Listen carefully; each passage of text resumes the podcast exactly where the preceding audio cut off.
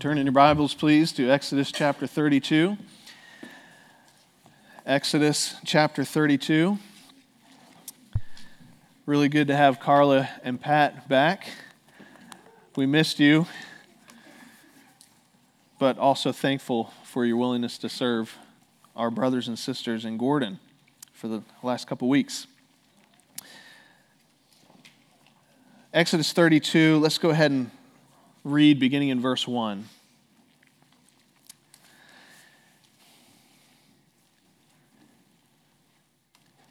When the people saw that Moses delayed to come down from the mountain, the people gathered themselves together to Aaron and said to him, Up, make us gods who shall go before us.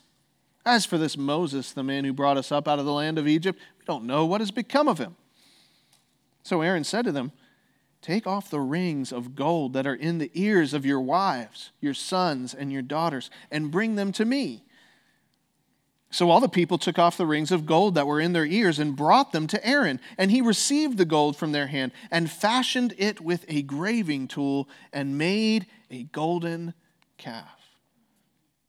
And they said, These are your gods, O Israel, who brought you up out of the land of Egypt.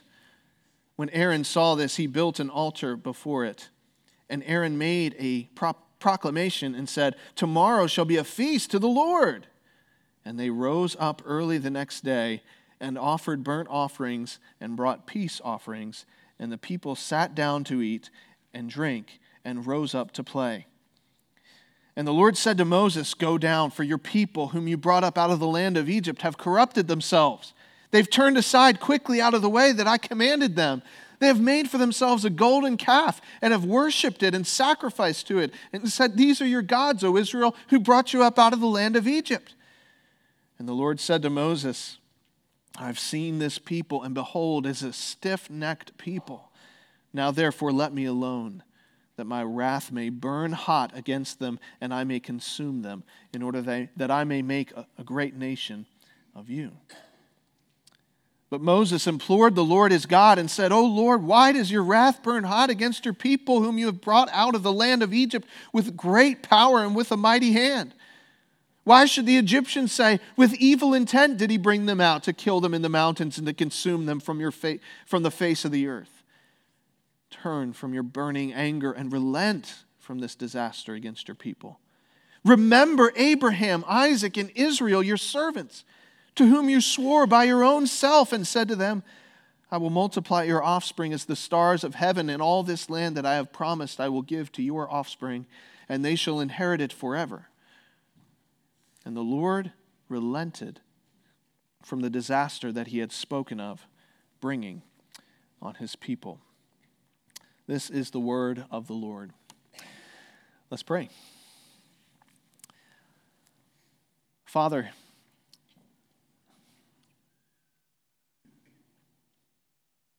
we come to you now with, uh, having read this passage, just with a sober recognition of how serious it is to try to transform you into the image of our desires, to commit idolatry, to worship and serve the creature rather than the creator. And Father, we're to be honest, we've all done it. We've all in our hearts fashioned an idol. And Lord, we, we come before you needing forgiveness.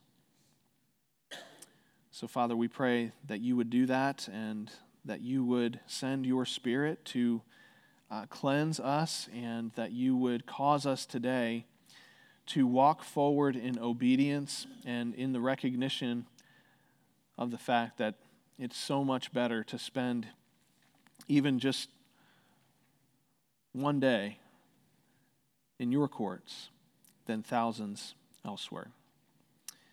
And so, Lord, I pray that you'd open up your word to us today and cause us to, to draw closer to you. Lord, we continue to lift up those in our congregation who are dealing with uh, difficult illness. Uh, there are many, uh, too many to, to list, and so we ask that you would uh, bless them with uh, your peace and your uh, a sense of your presence, and, and we pray that you would heal them. We pray for Pastor Guy as he ministers in the Middle East right now. I pray that you would give him your anointing as he preaches and as he ministers throughout the week, and that you would bring much fruit. And then, Father, we remember uh, our brothers and sisters across the city of Mineral Wells and this region. We think especially of Iglesia Templo Bautista in southwest Mineral Wells. I ask that you would uh, pour out your blessing on that congregation and cause them to, uh, to just experience your powerful presence and fruitfulness in your mission. Lord, we pray all these things in Jesus' name. Amen. Uh, after I preach this message, I want to share something that I think is very exciting with you all. And so if I forget to do that, as sometimes I do after I preach, uh, please someone throw something at me, okay? Uh, don't let me forget to, to share what I have to share. Nearly 160 years ago, uh, an amateur archaeologist by the name of Paul Hurault was excavating a small cave opening in central France when he made a very important discovery. In that cave, he found what, was, what would come to be known as a Venus figurine, a prehistoric statuette depicting a woman's body carved out of a mammoth's tusk. Since that time in 1864, over 200 of these figurines have been unearthed from archaeological sites all across Europe and Asia. All of them extremely ancient. Some paleontologists actually estimate that the oldest of them is over 40,000 years old. That's what they think. And of course, when they find these things, there's always a little bit of speculation about the nature and the purpose of the item. It's not like there's this manual there that says this is how you use this. Uh, and they kick around five or six different educated guesses uh, from time to time about what the use happens to be, but by and large, most experts agree that these mysterious remarkably similar statues were used in the, the liturgy of some kind of fertility cult. In other words, they are in fact idols. Now, obviously, I'm not qualified to, to comment on the accuracy of that assessment or their age or anything like that, but it strikes me as tragically instructive that from the very earliest times, long before the Sumerian scribes were making marks on their clay tablets in cuneiform. Long before the ancient Egyptians were carving hieroglyphics into the limestone, even before the invention of the wheel, human beings have been bowing down to idols. In a passage that would later become famous among students of theology, John Calvin offers the following explanation of the phenomenon of idolatry. He says, Man's mind, full as it is of pride and boldness, dares to imagine a God according to its own capacity. To these evils, a new wickedness joins itself that man tries to express in his work the sort of God he has inwardly conceived. Therefore, the mind begets the idol, the hand gives it birth. Daily experience teaches that flesh is always uneasy until it has obtained some figment like itself in which it may fondly find solace as in an image of God. Man's nature, so to speak, is a perpetual factory of idols. Indeed. And though it may be tempting for us as modern people living in the West to surmise that we are exempt from this sort of thing, the truth is that we are little different by nature than our ancient ancestors. What today's passage illustrates, and the entire record of Scripture bears out, is that no matter what time or place or people, all human beings are constantly assailed by the threat of idolatry to their everlasting harm, and that it's even possible for God's people to be seduced to a point by an idol. Today's passage is part of a, a larger section, takes up all of chapters 32 through 34, and we're not going to get through all of that today. The way that God acts towards his people after they shatter the covenant is actually going to take us to the climax, to the absolute summit of the book of Exodus, and we're going to get to that next week. But before we ascend to that rich truth, we've got to go down with the Israelites in chapter 32, where they take the covenant they have just agreed to uphold and they trample it underfoot. And we're left asking, after all God has done to show himself strong in their behalf, after this dazzling display of a mighty power and, and thunder and lightning and, and the booming voice giving the law, after he clarifies exactly how he expects them to live, how could this happen? How is it that the children of Israel could bow down to an idol after that? And furthermore, what now? So, in order to answer both of these questions at once, I'm going to make three claims about idolatry that, that demonstrate the relevance of a passage like this one to modern people living in the United States in the 21st century today. So, I'll go ahead and give you those three claims, and then we're going to break them down one by one. Claim number one idolatry lies at the root of all sin. Idolatry lies at the root of all sin. Secondly, idolatry is deadly. Idolatry is deadly. And then finally, idolatry leaves us in need of God's grace. So consider with me in the first place that idolatry lies at the root of all sin. Now, I can't stress this enough, but uh, one of the keys to understanding the book of Exodus is to remember that uh, what, what God has been doing among the children of Israel in the book of Exodus is sort of a, a, a recapic- recapitulation, uh, so to speak, uh, a recap of what took place in the book of Genesis. Uh, Mark Twain is purported to have said, History doesn't repeat itself, but it does rhyme. And that is so true in the book of Exodus as well. Israel's experience sort of rhymes with the earliest moments in human history, as well as the experience of Noah and the flood. So, God brought the world into existence by causing the dry land to rise up out of the sea in Genesis chapter 1. In the same way, years later, He takes creation back by covering the earth with a flood and saving just the family of Noah. Something similar happens in the book of Exodus, where he takes the children of Israel through judgment, through the Red Sea, and then destroys the armies of Pharaoh in that sea. God in the book of Genesis places the man and the woman in a garden sanctuary that they're commanded to cultivate. And, that way, God can have fellowship with them in the cool of the day. And in the same way, God is telling Moses that the children of Israel must build him a sanctuary where he'll meet with them in keeping with the covenant. Adam and Eve, our first parents, are tested with the fruit in the middle of the garden, and they're seduced by the serpent, and they fall into sin, and a wedge is driven between them and their Creator. And now the children of Israel are walking the exact same path in Exodus 32 that Adam and Eve walked in Genesis chapter 3.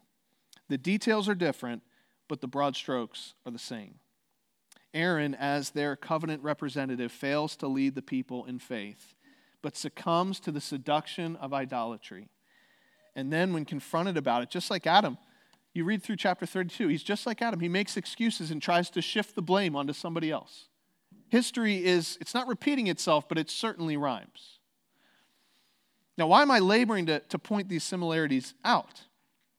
It's because, as the Apostle Paul says in 1 Corinthians 10, these things took place as examples for us, uh, that we might not desire evil as they did.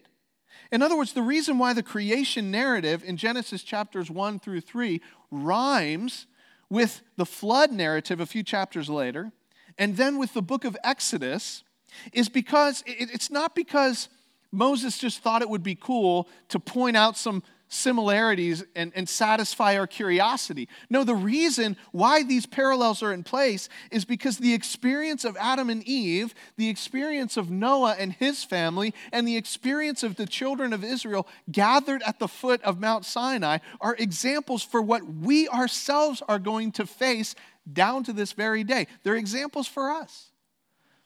All that to say, we learn a little bit more about the nature of sin and salvation from each one of these narratives. You go to Genesis chapter 3, and you learn, for example, that Satan often takes God's words and twists them rather than just making something up new. Just, just like today, he does the same thing today. And here in Exodus 32, we learn some lessons as well. We have this vivid, tangible, easy to imagine account of what takes place so subtly in the invisible corners of each of our hearts. So, what we see in living color here in Exodus 32 is actually an exposure and an explanation of what is so mysterious to us in our own experience. So, notice the way that idolatry quickly takes shape among the children of Israel in the first six verses. Just days before, God had thundered the words of his covenant, and the people trembled in awe. And now that experience is beginning to fade almost completely away. Moses is up on top of Mount Sinai. He's receiving the instructions that we read about in the previous seven chapters. And the people, unsure when or if he is going to come back down, begin to feel a little antsy. You see, idolatry this is our first lesson. It begins with something that's neither good nor bad. It's just something that's part of being a human being, and that's this. There's a capacity in our hearts to perceive that there's more. That the things that we are seeing with our physical eyes are, are, are not all that exists. The writer uh, of Ecclesiastes put it like this He's put eternity in our hearts. In other words, each and every person in the world senses that there is more to life than just our physical bodies and our animal instincts. There is transcendence, there's purpose, there's design inherent in all things. That means that whether you are a Christian or not, I know something about you. I know that you sense, if you're honest, that you are more than just a collection of chemicals. Paul says that what may be known about God is clearly seen in the things that he has made. And so, what's, what's so remarkable about this in the modern era? So many great minds have taken it upon themselves to strip away what is transcendent or essential about humanity and the nature of reality, and they just simply can't succeed. Everybody knows it's not true. So I don't care if you believe that the universe was formed billions of years ago as a result of the Big Bang, or if the world in which we're living is just one of many infinite possibilities in the multiverse, or whatever it is that you believe. You simply can't explain the existence of yourself or anybody else unless there's something more to the story than just the impersonal chance mechanisms of physics and chemistry. You know it. And the Israelites know this along with everybody else, but here's the problem they take that knowledge and they begin to imagine that this transcendence, this transcendent being, is a thing that they can project outwards onto the world from their own imaginations. In other words, apart from God's revelation of Himself, we can't know anything about Him. And when we try to fill in the gaps, the only way that we can do that is to uh, sort of project our desires, our inclinations, our perceptions onto this so called deity. So, an idol is really just an outward manifestation of the affections of the heart. In other words, idolatry happens when we answer our, our longing for the divine with a projection of our own heart's inclinations. I know there's more to life. I'm going to shape that divine image in the image of my own desires. And if you recognize that this is what's going on, then you can see that this golden calf is actually, from that perspective, if you leave aside God's revelation, it's really the perfect idol. I mean, think about this. Uh, it's actually a word, the, the, the word calf, it's actually a word that could be used for any kind of domesticated male cattle up to three years old. Uh, David reminded me this week that many of you uh, raise cattle and you know all about them, and you have like 20 different words for the different kinds of cattle, and, uh, and I don't have that knowledge, and so I should tread carefully, so please bear with me. but keeping in, that in mind, I mean, this is just kind of a generic word, but it can be any kind of male cattle up to three years old. And so, what we're talking about is really something like a young bull or an ox. And some of you have spent a lot of time around these creatures, so you take into account the fact that the Israelites used them a little bit differently than we do today. You can understand why, from the perspective of rebellious humanity, this is just a perfect God. I mean, think about what a young bull would have represented to an Israelite who grew up as a slave in the, in the fertile Nile Valley. Certainly, they were attracted to the idea because they were drawn to this animal's strength I mean, the, the ancient world was a terrifying world. There were lots of dangers. You want your God to be a strong God. But it's more than that, isn't it? Because they didn't choose the lion or the crocodile or anything like that. They chose the boring ox. And why? Because they want a strong God that they can tell what to do. Right? I have no idea how to work a yoke of oxen, but there are some people who can get a team of oxen to pull some very heavy equipment and, and, complete some difficult tasks that no human being would otherwise be capable of doing. So they want this, they want a strong God that will do what they tell it to do. And they don't mind giving him some of the things that he might want along, along the way as long as he recognizes who is really in charge. But that's not all. This is an animal who is always around but who will generally leave you alone unless you need him for something. Sure, he has some demands, right? He can get a little ornery or moody, of course, but as a God, how nice to be able to leave him in the barn or the stable or out in the pasture and sort of let him do his thing until you need him to pull a wagon or a plow. In other words, the children of Israel, they don't just want a strong God that they can tell what to do. They want a convenient God that they can take or leave as necessary. Thirdly, and you might not know this, but this golden calf was the kind of thing that you might see here and there in Egypt or Mesopotamia. Uh, it was a very common image found in, in several different places in the ancient world. So, in other words, what the Israelites wanted, they didn't invent this sort of thing, they were copying off their neighbors because they didn't just want a strong God that they could tell what to do or, or a convenient God that they could take or leave as necessary, they also wanted a normal God that would make sense to the nations around them. You see, giving themselves to I am would distinguish them from everybody else. It would make them feel different. And the Israelites, must, they, they, they must have felt so exposed, so pressured, so vulnerable, being the only ones.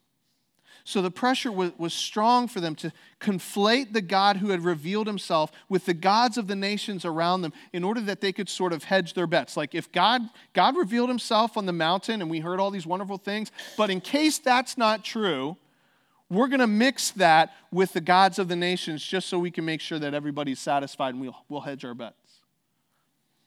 A strong God that they could tell what to do, a convenient God that they could take or leave at whim a normal God that would make sense to their neighbors. Do you see what this reveals about the hearts of the children of Israel?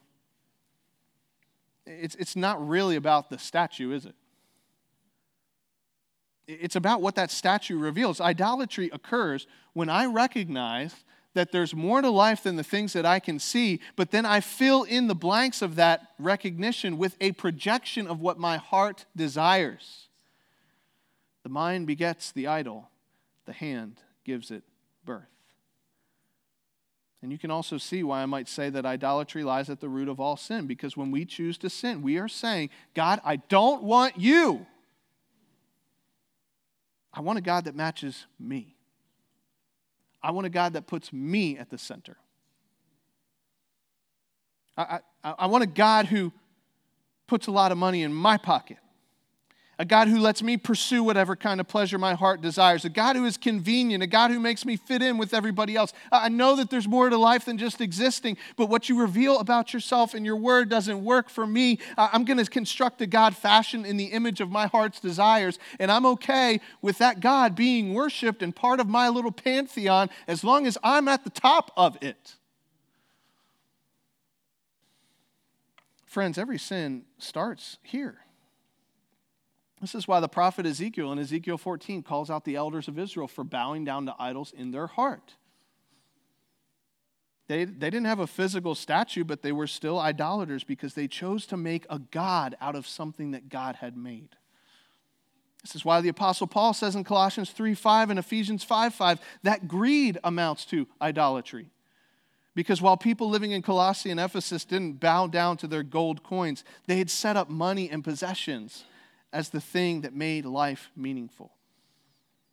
This is why he warns the urbane Corinthians who believed that the statues in the local idol temple were nothing, that they still must flee idolatry because the food that they were consuming had become more important to them than the brothers and sisters in their own church. This is why John, after a letter describing the ways in which we might know that we have eternal life, leaves us with one final warning Little children, keep yourselves from idols. Yes, it's true. We live in a culture that retains the, the vestiges of Judeo Christian heritage. I understand that. Yes, it's true that we live in a post Enlightenment modern world where it's rare to find someone bowing to a statue, but no matter what is going on in the culture around us, the tendency that every human being has is to construct in our hearts a God who matches up to our own desires rather than to bow the knee to the God who is there. And that is a great problem because notice with me not only that idolatry lies at the root of all types of sin, but secondly, idolatry is deadly. Idolatry is deadly. So make no mistake, this passage occupies such a pivotal place in the canon of Scripture for a reason. It is an everlasting warning to us that we must be vigilant not to succumb to the seductions of idolatry. And, and, I see in this passage basically two reasons why idolatry is so deadly. First of all, notice that it is deadly because it is so deceptive. It's deadly because it's so deceptive. Did you notice the, the parallels between what Aaron commands the children of Israel to do in the first six verses and what God had told Moses on top of the mountain, or, or rather, what he was telling him on top of the mountain at that very same time? They're, they parallel each other uh, almost exactly. Aaron says, Hey, everybody, give me the gold rings that you have. Sounds almost like what God had told Moses in chapter 25, verses 1 through 9. Those gold rings were supposed to be given in the service of the true worship of the living God at the tabernacle. Aaron says, Let's make a feast to the Lord. Sounds almost exactly like what God had told Moses in chapters 27 and 31. God was planning a feast for his people, but they would rather have the cheap imitation. We're told that they offered burnt offerings and peace offerings. And that sounds almost exactly like what God described to Moses in chapter 29. Idolatry often masquerades as real worship. It's a counterfeit, which means it's going to try to pass as the real thing. So, how often do we wrap our idolatry in religious garb in these biblically sounding excuses, but it's still, at its core, idolatry? Have you noticed that we do this quite often? God told me to take this job, we say. As if to say, don't criticize my decision. God told me to take the job. When really in our heart we know we're just after the money. Man, I love this worship music. I could just feel the spirit moving. And really, what's really going on, if we're honest to ourselves, is we just feel better. We like the music. We just start something that we prefer. Now, I'm not trying to be cynical.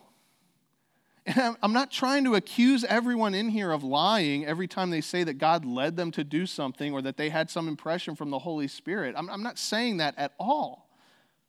My point is that it is possible to maintain the trappings of a real relationship with God, and yet it's nothing more than idolatry because what do idols do? They masquerade as real worship. And so we have to be discerning to be able to tell hey, what's going on really in my heart?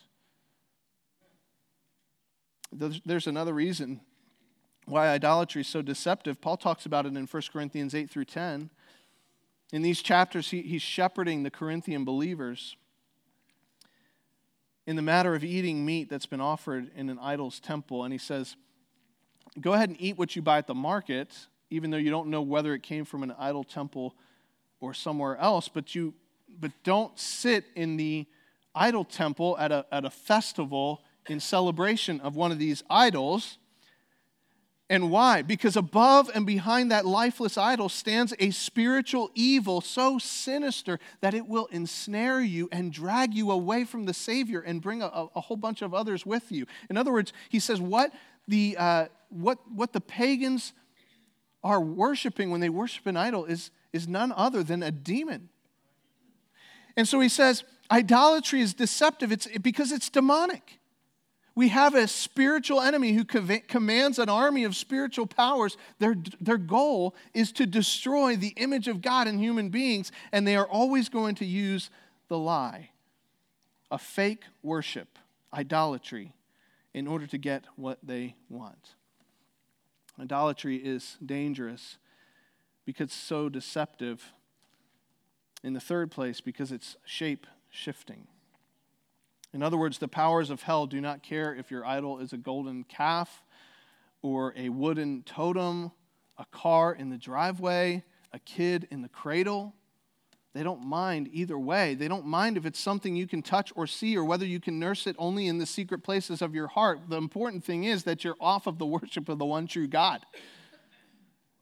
And idolatry has the ability to sort of shift shapes and look like normal worship. It's easy to spot the idols of, of other people, especially in other cultures. But what is infinitely more important is for you to be able to identify and mortify the idols in yourself. Idolatry is dangerous because it's so deceptive, but notice with me as well that idolatry is dangerous because it's so abominable. Uh, notice God's immediate reaction to the golden calf in verses 9 through 10. He says, I've seen this people, and behold, it's a stiff necked people. Now, therefore, let me alone, that my wrath may burn hot against them, and that I may consume them. God is not playing around with idolatry, it's an abomination to him. Throughout Scripture, the way that idolatry is described is anything but G rated. It's vivid, it's arresting, it's, it's like spiritual adultery. God can't stand it, and for good reason. I mean, the whole point of why we exist is for the worship of the one true God. He made us so that He might share Himself with us, but then we turn around and we say, No, thank you, I'm going to make my own God. It's an abomination. Like, who do we think we are? That kind of rebellion is, is, is a stench to a righteous and infinitely holy God. You put yourself in a position to slander and oppose the Almighty God of all the earth. I mean, how do you think that's going to go? Yes, idolatry is deadly. Friends, listen to me. Kids, listen to me. What kind of a person would I be if I didn't warn you about something that's deadly? Yes, we need to talk about the goodness of God and the kindness of God and how much better it is to walk with God and know God than it is to go after the temporary pleasures of sin. They're going to lead you to destruction. Yes, we want, to, we want you to see that you're welcome in God's church and feel that this is a place that you could call home, but you need to know that entering into a relationship with God is not a matter of just coming to like a fork in the road and you choose this path instead of that path. No, there's something lurking in your heart that stands in the way of you having a right relationship with God, and that's got to be dealt with. You see, every single one of us has bowed down to an idol, and you need to know that there's something sinister and enslaving in your life that we have to make right in order to have a relationship with a holy God. And friends, this is why Jesus came, not just preaching the good news, but dying for sinners. Because each and every one of us have shown with decision after decision that we don't want the God who reveals himself in the Bible, but a counterfeit. That, that we don't want to be servants of the king. We want to be the sovereign deity in a pantheon of little gods. We've turned up our noses toward the God who made us, and we've said no to the very person who gave us the air that we're breathing. And until you recognize the deadly wickedness of that idolatry and you beg for forgiveness and you call out to God and said, God, be merciful to me, a sinner, then you cannot have a relationship with God. You can't. Idolatry is at the root of all sin, and it is deadly. Don't mess with it. But in the third place, notice with me that idolatry leaves us in need of God's grace. Idolatry leaves us in need of God's grace. Weeks earlier, all the Israelites together twice told God in a solemn oath that they were going to obey everything He told them to do in the covenant and thereby earn their spot as His treasured possession. And now, any hope of that is absolutely and irreparably shattered. If they're going to move forward, if they're going to avoid absolute annihilation, then it is only going to be on the basis of something outside of the covenant arrangement that is described in the book of Exodus. So notice how Moses recognizes this immediately in verse 13 when he compassionately pleads on behalf of the nation. He says, God, remember Abraham, Isaac, and Israel, your servants, to whom you swore by your own self, and said to them, I will multiply your offspring as the stars of heaven, and all this land that I have promised I will give to your offspring, and they shall inherit it forever. He says, God, remember the promise you made in your grace before there ever even was a Sinai covenant based on works. Remember your promises. Remember your mercies. Remember your kindness. See, what Moses recognizes is that the idolatry of the people leaves them without a leg to stand on altogether. And there's no way that they can earn a place as God's treasure. But there's still hope, not because of who they are, but because of who God is. Idolatry leaves us in a place where we need God's grace. And, and, and before we conclude, I, I, just want you to notice three things about this grace, and we're going to expand on that grace next week when we get into chapters 33 and 34. But first of all, notice that it is a mediated grace. It is a mediated grace. Uh, Moses, of course, puts himself in the crosshairs and pleads on behalf of the children of Israel. And he says, God, please you know, save these people. Don't, don't allow your judgment to fall on them. I'm going to mediate for them, I'm going to plead for them. And in this way, Moses is a, a, type, a shadow of a greater mediator, Jesus Christ, who takes the place of sinners and pleads for them before his Father's throne. You, you have earned the judgment of God, but because of the mediator, Jesus Christ, that we sang about earlier in the service, you can experience God's grace. It is a mediated grace. Second of all, notice that it is a mollifying grace. In other words, God's, God's judgment doesn't immediately fall, He patiently delays. It will fall, but because of His grace, He waits. Uh, he, he's waited and he's waited and he's waited. Some of us are asking, God, why are you why have you waited so long? I want justice. I want righteousness. I want the new creation. I, I, want you to come and bring all things to their good end. And the Apostle Peter tells us it's because of his long suffering towards us. He's giving us another chance. He's waiting, but he will not wait forever. Thirdly, this grace is a mortifying grace. Moses commands the Levites to strap on a sword later in the chapter and purge away the idolaters from the midst of the people. This is God's grace, believe it or not. God's grace protects the people, but it purges the instigators who threaten to corrupt everyone.